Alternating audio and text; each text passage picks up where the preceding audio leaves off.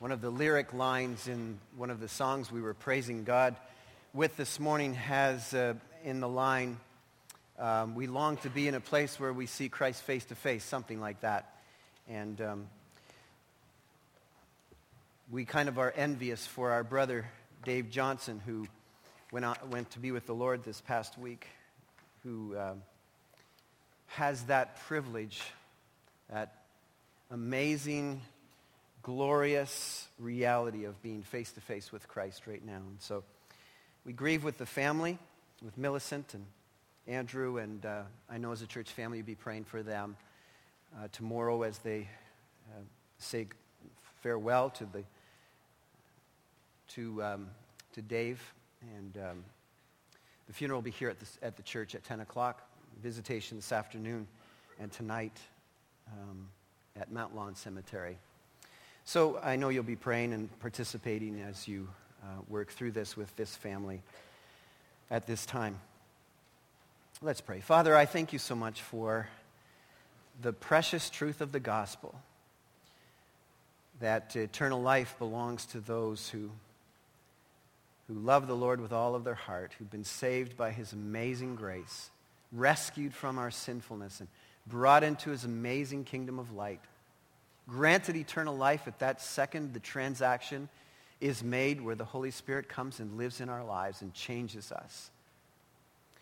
So, Father, we thank you for that. We pray this morning now as we turn our attention to the Word of God that you would open up our hearts to receive, Lord. Make us willing to, to desirous of ap- applying the Word of God in our lives. Father, help us to see the value of, of what you have for us this morning, of eternal value, the, the, the, the wise among us this morning will heed the word of God and will appropriate it into their lives and with great joy, uh, the bread of heaven, and uh, will grow and will be nourished and nurture on it and uh, be changed. So, Father, I pray that you would, by the power of your Spirit, grant us a fresh enthusiasm, an awareness of the privilege it is to be children of God, saved by his grace, rescued from darkness, indwelt by his holy presence, and changed, being transformed, having Christ formed in us. Thank you, Father, in Jesus' name. Amen. Well, who wants to be a millionaire? 15 of you. Probably you thought it was a trick question. I was going to start yelling at you if you put your hand up or something. Or there's some in here just say, no matter what you do, buddy, I'm not going to, I'm not going to put my hand up. I just have this rebellious heart. You know what I mean? Hey, I think Abraham was a millionaire. David probably was. Solomon certainly was. God's not against millionaires. But I've got something better for you this morning. Because very few of us will ever be able to attain to the millionaire status. But there's something God has for every single believer with respect to millionaire. He wants you to be a spiritual millionaire. In fact, a spiritual billionaire, gazillionaire. I, I want to show you this morning from God's Word how you can be a spiritual millionaire. This is for everyone. This is for every single believer in here this morning. It's not some special status. If you are in Christ, this is God's will for you. This is his will for you in 2013, that you would be a spiritual millionaire. Galatians chapter 6, starting to read at verse 4. Each one should test his own actions. Then he can take pride in himself without comparing himself to somebody else. For each one should carry his own load. Anyone who receives instruction in the word must share all good things with his instructor. Do not be deceived. God cannot be mocked. A man reaps what he sows. The, man, the one who sows to please his sinful nature, from that nature will reap destruction.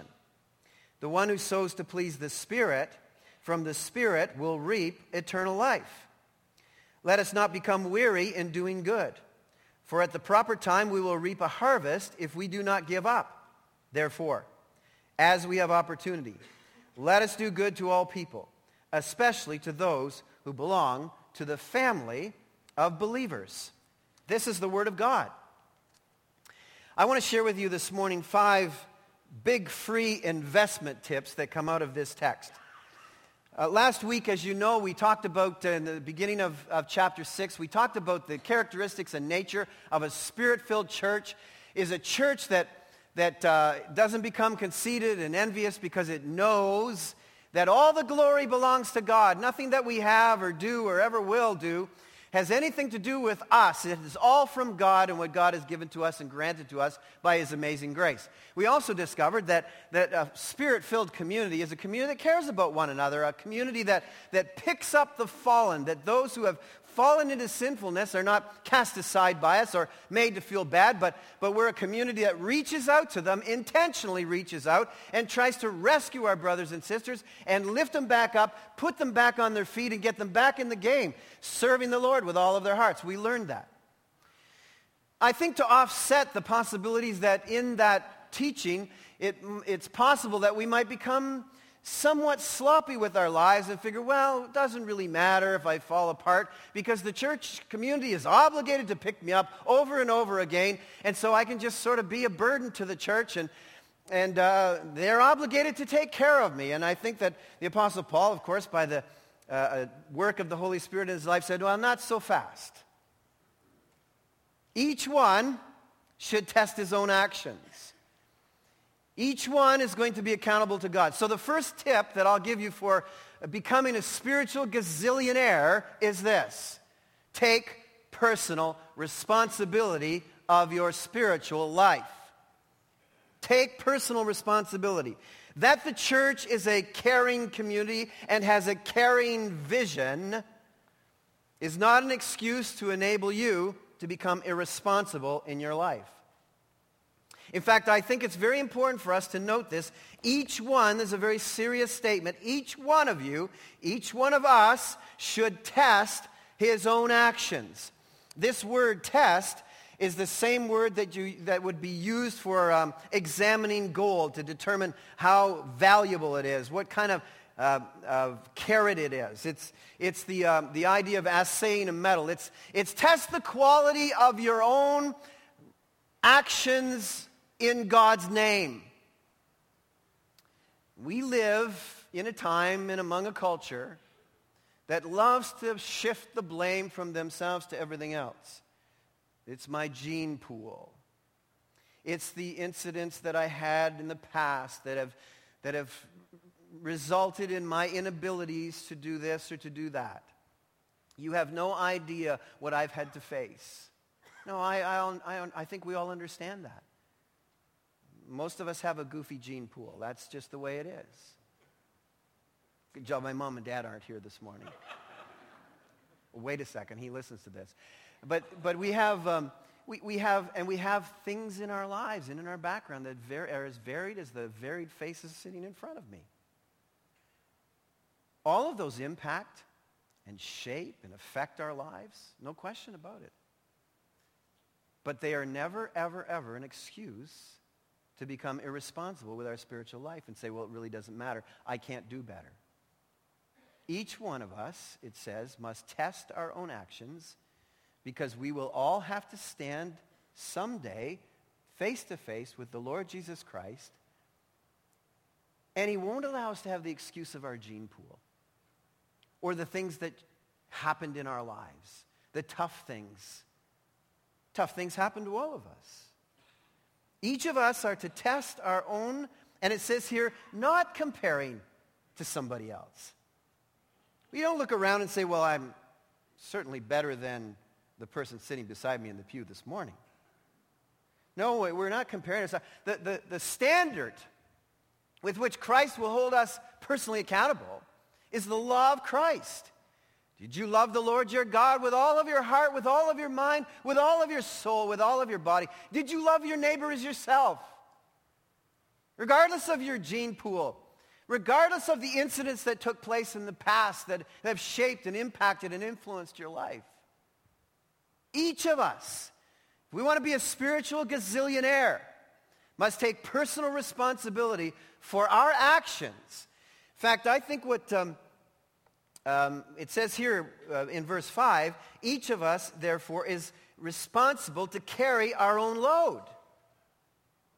So you've got in verse 2 this sharing of burdens one with the other. Then all of a sudden now he says we're to share our own load. Is he contradicting himself? No. In fact, in verse 2, it's talking there about the word, the word burdens there is the, those heavy, heavy things in life that come upon us that we're not intended to be carried by ourselves. That's why God has placed us in community, has placed us in a family. We're to share those heavy burdens, the sinfulness that we fall into, that we can't help ourselves with, and others have to come alongside and help us and lift us up. But this word, load, is in fact uh, the word that would be used for a personal backpack. This is the expectation that, that based on what God has given to you, based on your genetics, what God has given to you based on those things that have happened in your life and shaped your life and, and, and the, the hard things that you've had to bear. God, all of these things God has allowed to come into your life and has given you a personal assignment on the basis of who you are in Christ. That load you're responsible for personally. You'll be accountable for it. It's your personal burden to bear based on the time that you're in, the place that you, places that you're involved in, the circumstances you've had, the gifts that you have, the opportunities that are yours, the people that you bump, bump into. In other words, life designed by God for you. You are personally responsible for. I think John Piper's right when he says, although the basis of your acceptance by God is totally on what Christ has done for you, God's assessment will be on the basis of what we have done with our lives to legitimize that we really belong to Christ. Faithfulness to his expected assignment of us. Where did John Piper and the Apostle Paul get this idea from? They got it from Jesus' teachings. I'm not going to take the time to exhaust the, uh, the, the, teachings in this direction, but, but most of you will know that in Matthew 25, uh, Jesus is talking here uh, with respect to talents in the parable of the talents, declaring that people who have five talents, people who have two talents, people who have one talent, are held responsible for, for what they do on the basis of those talents. Over in John chapter 5,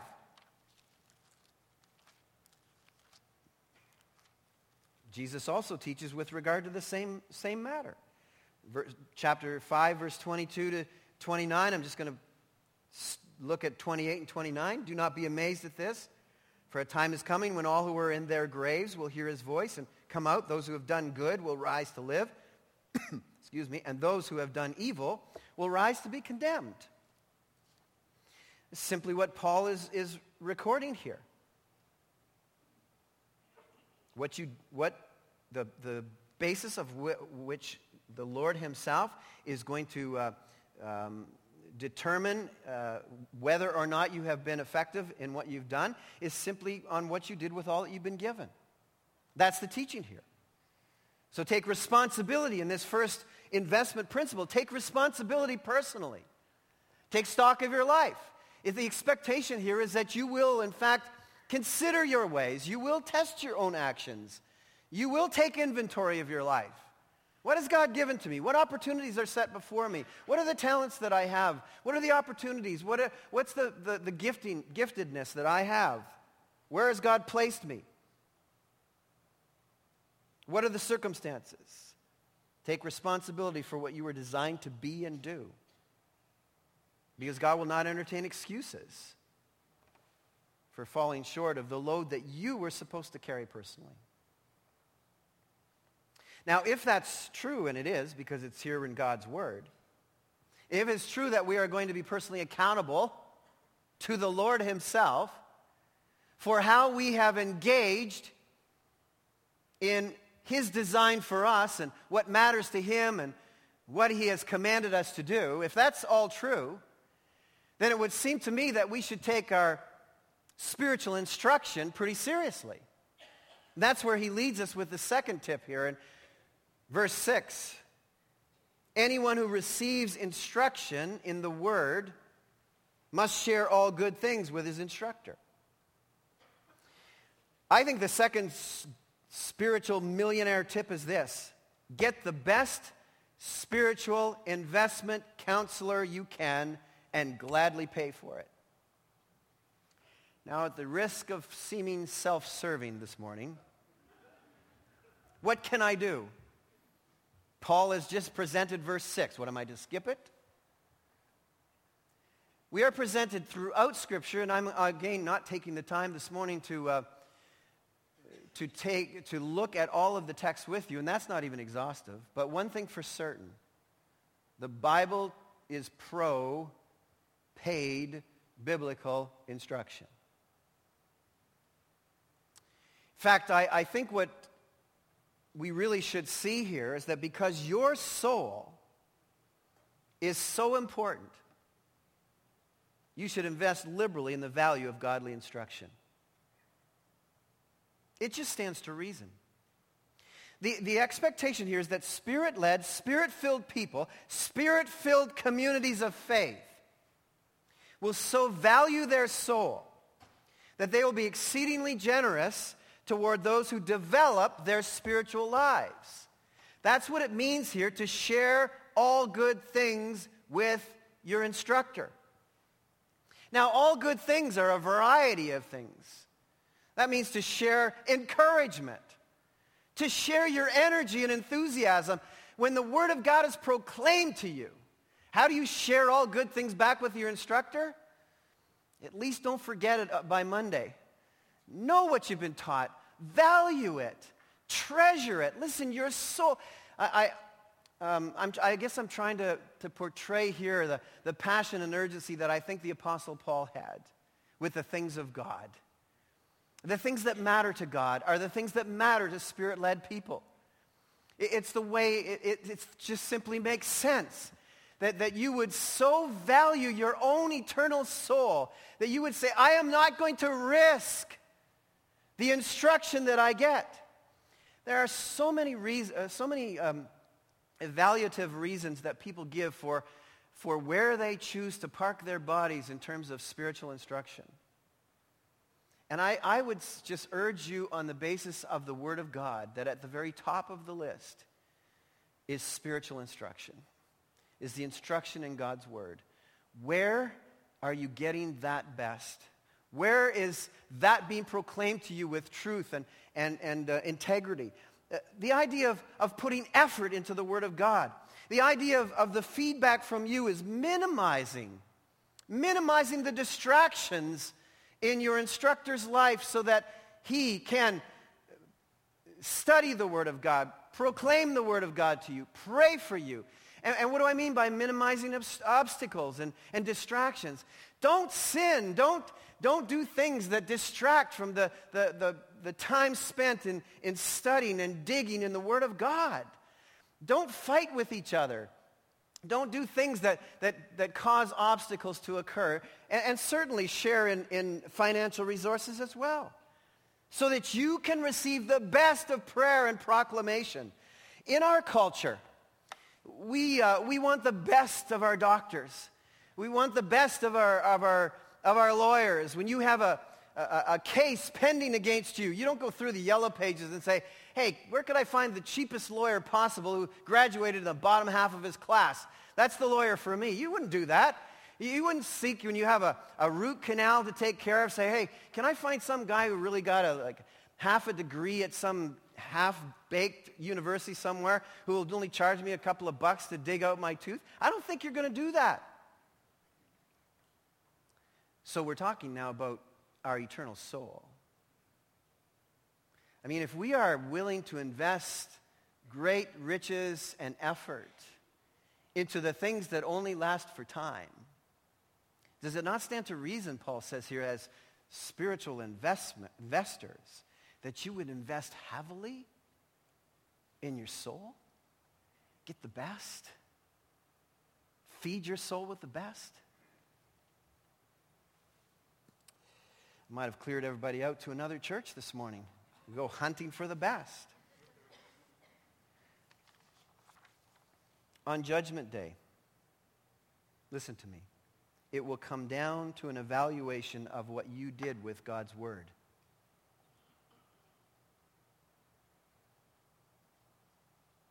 It makes sense to me to invest in making sure you knew what the Word of God said.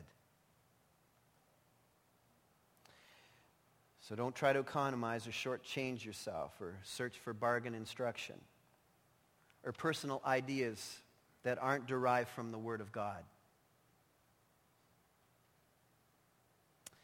In this matter of eternal valuables, I want to point out the third tip this morning.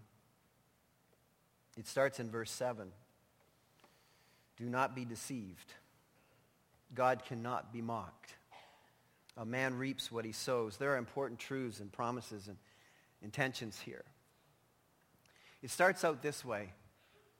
Don't think you can make a fool out of God in your investment strategy. You may be able to pay, play hide and seek spiritually with the people sitting around you in the pews this morning. You may be able to pretend that, that you've got something going on spiritual in terms of the investment in eternity. You may be able to fool the people in your neighborhood or at your workplace. But don't be deceived about God. You can't make a fool of God. God sees every detail. Every spiritual investment or lack of investment spiritually is run through the books of God. And he's the sole editor or auditor of those books. So there's this urgent call from Paul again to say, I'm not fooling around here with things that really don't matter. I'm not talking to you about nice ideas or, or um, a, a, sweet vision from God that, that he sits in heaven uh, passing on to his family and, and wishing that maybe some of you would jump on board and, and, and, and receive it in your lives. But he's, he's sitting up there saying, but, but most of them won't, and I'm okay with that. No, God's not okay with that. Don't be deceived. God will not be mocked. Literally, he won't accept you turning up your nose at his teaching and instruction to you.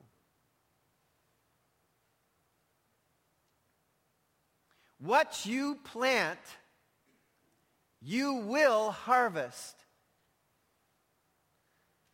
So the third point here is to select investments as if your eternal destiny hangs on every decision. Because I fully believe with all of my heart that the teaching and instruction from here is just that. That every decision you make every single day should be made as if your eternal destiny hangs on it. I'm going to explain to you why I say that from the text. This stuff is as true as the gospel is true. It's God's word. There are unalterable investment rules that God has set up. Unalterable means you can't change them. They are always true. They have always been true and they will always be true. There are two places to invest. There are two returns, and there are two eternal outcomes. The one who sows to please his sinful nature, from that nature will reap destruction. The one who sows to please the Spirit or plants the things that matter to God, from that Spirit will reap eternal life.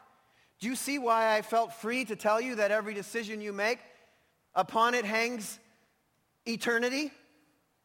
Because that's what the presentation is here. We must lose, if we have it, we must lose a sort of reckless comfort about a salvation decision we made when we were seven years old. That's an important decision. And for many of us, that was when we received Christ as our Savior. When I was nine years old, I responded to the gospel, received Jesus Christ as my personal Lord and Savior, and I've never looked back on that decision. I know I was saved then, and I know I'm saved right now. But I don't take anything for granted on any given day. In other words, I don't, I don't rest on the fact that when I was nine years old, I responded to the gospel of Jesus Christ. And, and Paul is teaching us here from God's word that it is an everyday living out the truth of our salvation, that we are spirit-filled people not by what we say we did when we were nine years old, by, but, but by what we are doing right now living for Christ. So every decision is a salvation decision. Every decision is an eternal life decision. Am I teaching that you can lose your salvation? If you have been given the real thing by Jesus Christ, no, a thousand times no. He is faithful. He keeps you. But you, the fact that you are being kept is demonstrated by how you live. It's authenticated. It's legitimized. And that's what he's teaching us here. Every investment goes into one of two accounts. If you plant ignoring God, the crop that will be produced will have ignoring God results. And, and I want to I want to paint the picture for you here, what it says. If you plant to your sinful desires, it says here you will harvest, and the word in the NIV translation is destruction. Now that's a horrible sounding word, but I want to tell you, I want to give you even a more colorful word that is the description of this original word. It is also the word not only used for destruction, but it's the word used for decomposing. And I think, in fact, Paul really wanted us to think that way, in spite of the NIV translators. Because when you're talking about flesh, decomposing is perhaps one of the greatest illustrations there are. Do you know what decomposing flesh is like? If any of you been driving down the road and seen some roadkill and pulled over, I know Calvin does this. Because he wants the pelt. He's already shared this with us. What he has to do is put a clothes peg over his nose because that decomposing flesh stinks. It's rotting away. And in the most graphic of ways, your God wants you to know that if you sow to the sinful desires of your life, you are in effect killing your life. Your life is stinking. Your life is decomposing over against people who are sowing or planting to the things that matter to God, it says here, are being granted a harvest of eternal life. There couldn't be a greater contrast than decomposing flesh and Christ-like living. It, it, it's the total contrast of the total gap between what it is to, to rot your life away, wreck your life, and ruin your life so that life is ebbing away from you even though you're walking around, to this being energized and enriched by Christ's fullness of life. The giver of life grants to you the fullness of what life is. That's the contrast. Doesn't it make you want to go out there and plant stuff that matters to God?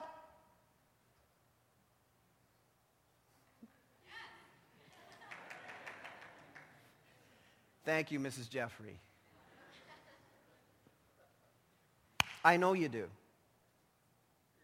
I know you do.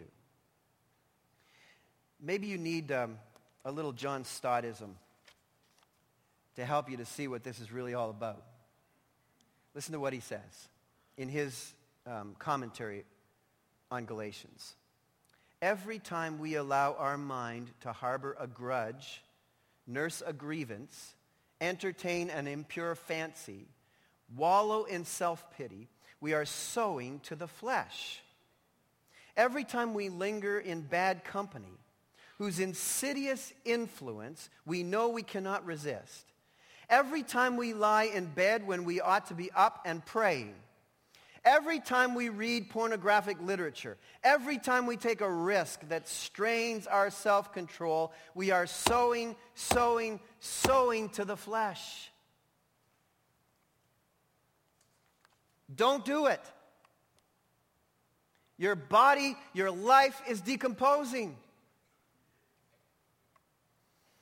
Now, many of you said, Pastor Rick, I have been giving effort and enthusiasm to the things of God.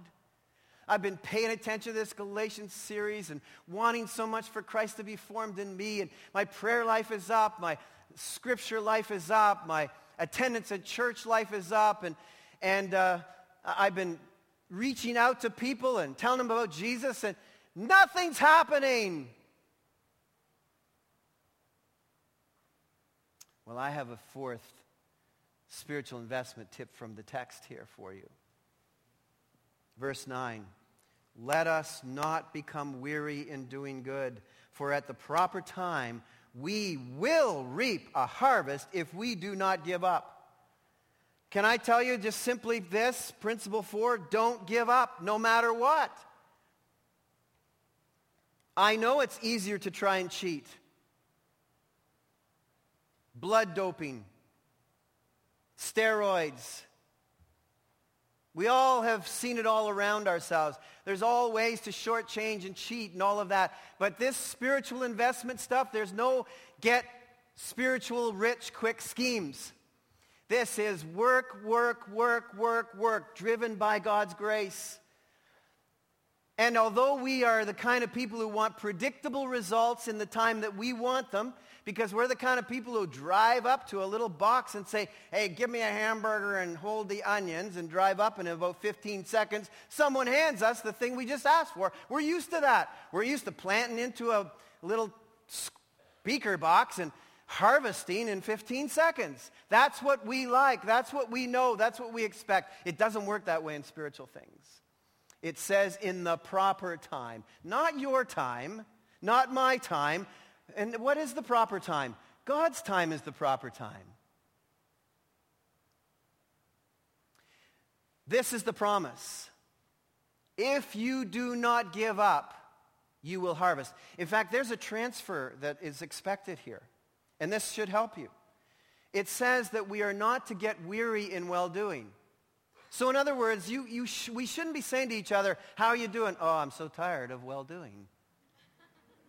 It says don't get. It says let us not get weary in well-doing. How do we not get weary in well-doing? There's only one possible way. To be convinced that in the proper time, God will cause a harvest. And so I'm excited about, listen, I go fishing with Pastor Steve once in a while, and I can tell you this. You got to get up really early, and you've got to have a lot of patience, and he's going to drive that boat all over Lake Ontario until we find some fish. Because at the proper time, if you don't give up, you'll come home with some salmon with that guy. That's just the way the fishermen know this. Farmers know this. They will wait on the harvest. So we want predictability. But this spiritual thing is about providence. It's about God. And God decides. And if you will take hold of this promise, and we look at each other and say, man, there's opposition, there's persecution, there's obstacles, there's hardship, there's sickness, there's everything in the world trying to line itself up against me and trying to make me weary and well-doing. I will not be weary and well-doing. You know why? I'm not weary. I'm enthusiastic because I know that I'm one minute sooner to God giving me harvest. And that's the kind of church we have to be. Let me just tell you a story about William Carey. Keith will like this. He already knows this story. William Carey was a guy who wouldn't quit. William Carey, by the way, was one of the few guys who actually read the same Bible we read because everybody around him, all the supposed spiritual leaders around him, didn't agree with his missionary vision. Can you imagine?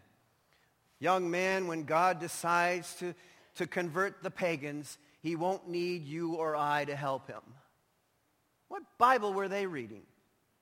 Thankfully, William Carey picked up the same Bible we read, which says, Go into all the world and preach the gospel to every living creature, baptizing them in the name of the Father and the Son and the Holy Spirit.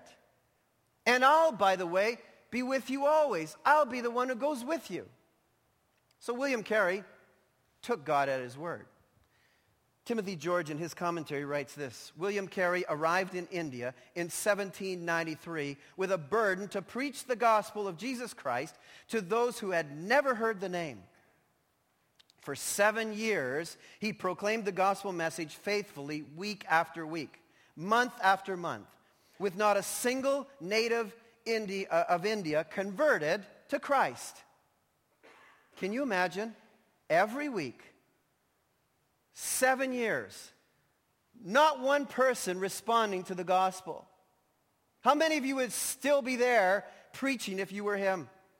Through years of struggle and doubt, Carey was often discouraged but never defeated. To his sisters back home in England, he wrote, I feel as a farmer does about his crop. Sometimes I think the seed is springing, and thus I hope a little blasts all, and my hopes are gone like a cloud. They were only weeds which appeared.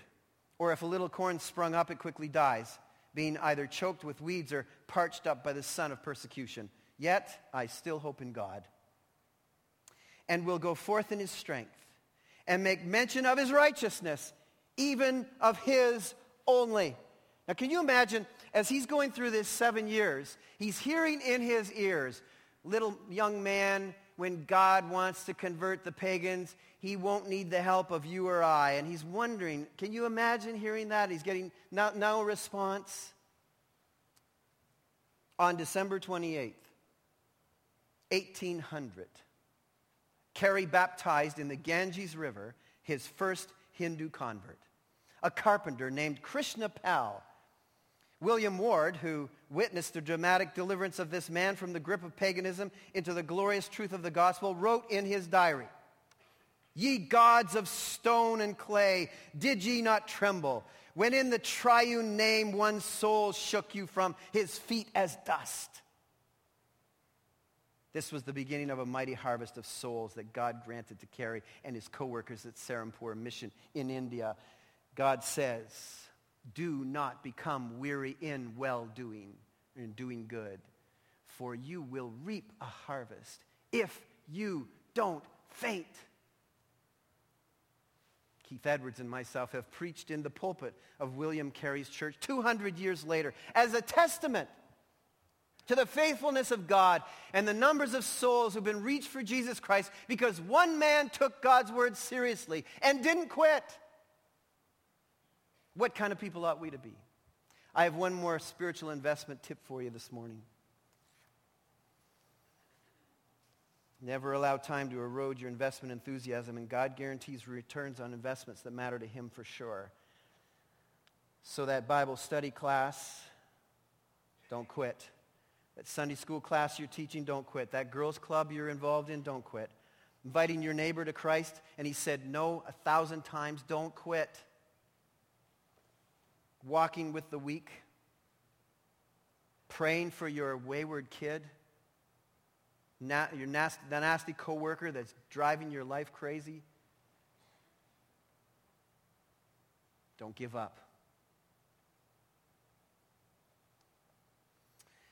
And how can we shape ourselves finally as those who become spiritual millionaires? Be opportunistic in your investment strategy. Look at what it says in verse 10. Therefore, as we have opportunity, let us do good to all people, especially to those who belong to the family of believers. Let me just conclude this way. It starts, first of all, at home with us. Taking every opportunity to do good to each other. What do you, have in your hands? What has God blessed you with? What has God given you? What abilities has God given to you? That you can advantage your brothers and sisters for Christ's sake. It starts there. And then it moves on. At every opportunity sits at every business meeting you will have this week. Opportunity sits at every four-way stop in the Durham region. Or every time the road narrows to one lane. I'm feeling very convicted, by the way, as I'm seeing this. The opportunity to do good. That decision moment on the phone doing business. Should I do it Christ-like? Should I speak to this person in a kind, gentle manner? Every one of us have encountered somebody somewhere who works at a place that we wish we worked at. Because they talk to us and they tell us, let me tell you what it's like at my workplace. Let, let me tell you the benefits that I have. Let me tell you the, the way people look after me. Let me tell you the way, the way um, we're um, encouraged and, and, the challenges that we have. Let me tell you about what it's like to work. And, and we're like, wish I worked there. That's who we're supposed to be as representatives of Christ. Seizing every opportunity, being opportunistic. Here's a moment to seize for Christ. Here's a decision to seize for Christ. Here's a statement to seize for Christ. Here's an opportunity to, to put my arm around somebody in the name of Christ. Every time you do that, you are investing in your eternal investment account.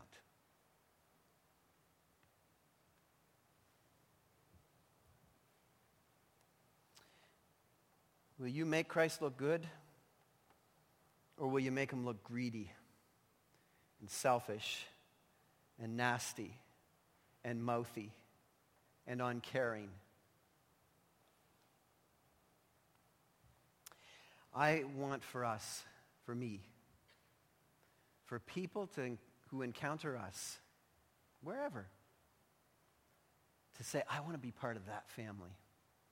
I wish I could be part of that family. I wish I knew what made him tick. I, I wish I knew who his Christ was. I wish I had his Christ. Opportunities to do good are like finding treasure. They really are. When you drive to a four-way stop today, or simply leaving our parking lot this morning, and you have a decision to make at one of the intersections in our parking lot, would you be like the chipmunks? Oh, you go first. No, by all means, you go. No, after you. Oh, I insist. I insist it be you. Let's just stall the place up with goodness so we don't get out of here and we can stay till tonight. Just be nice to each other. That's investing. That's becoming a spiritual millionaire. You won't become rich in God by investing in yourself. Are you? Investing mostly in yourself, I mean? Because that's not what this teaching is about. This is about investing in the things that matter to God. Test your actions. It's a quality control time as we start out this new year. Where are we going? Where are we going as a church? Where are we going as individuals? Draw up a chart. My investments, possibilities, things that matter to God on one side, things that are all about me on the other. And what gets all of your time and your talents and your toonies? Is it the side that matters to you? Or the investment possibilities in the things that matter to God? You want to be rich for time or for eternity. That's what's laid out for us here. So tonight, I want to put a challenge out to you.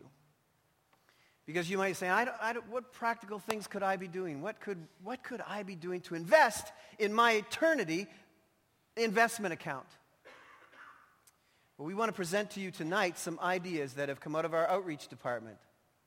It's tasked Graydon to, to uh, bring to us a, a, vision of what we could be doing in terms of reaching out, reaching, reaching out to lost people, reaching out to our college, reaching out um, in creative ways.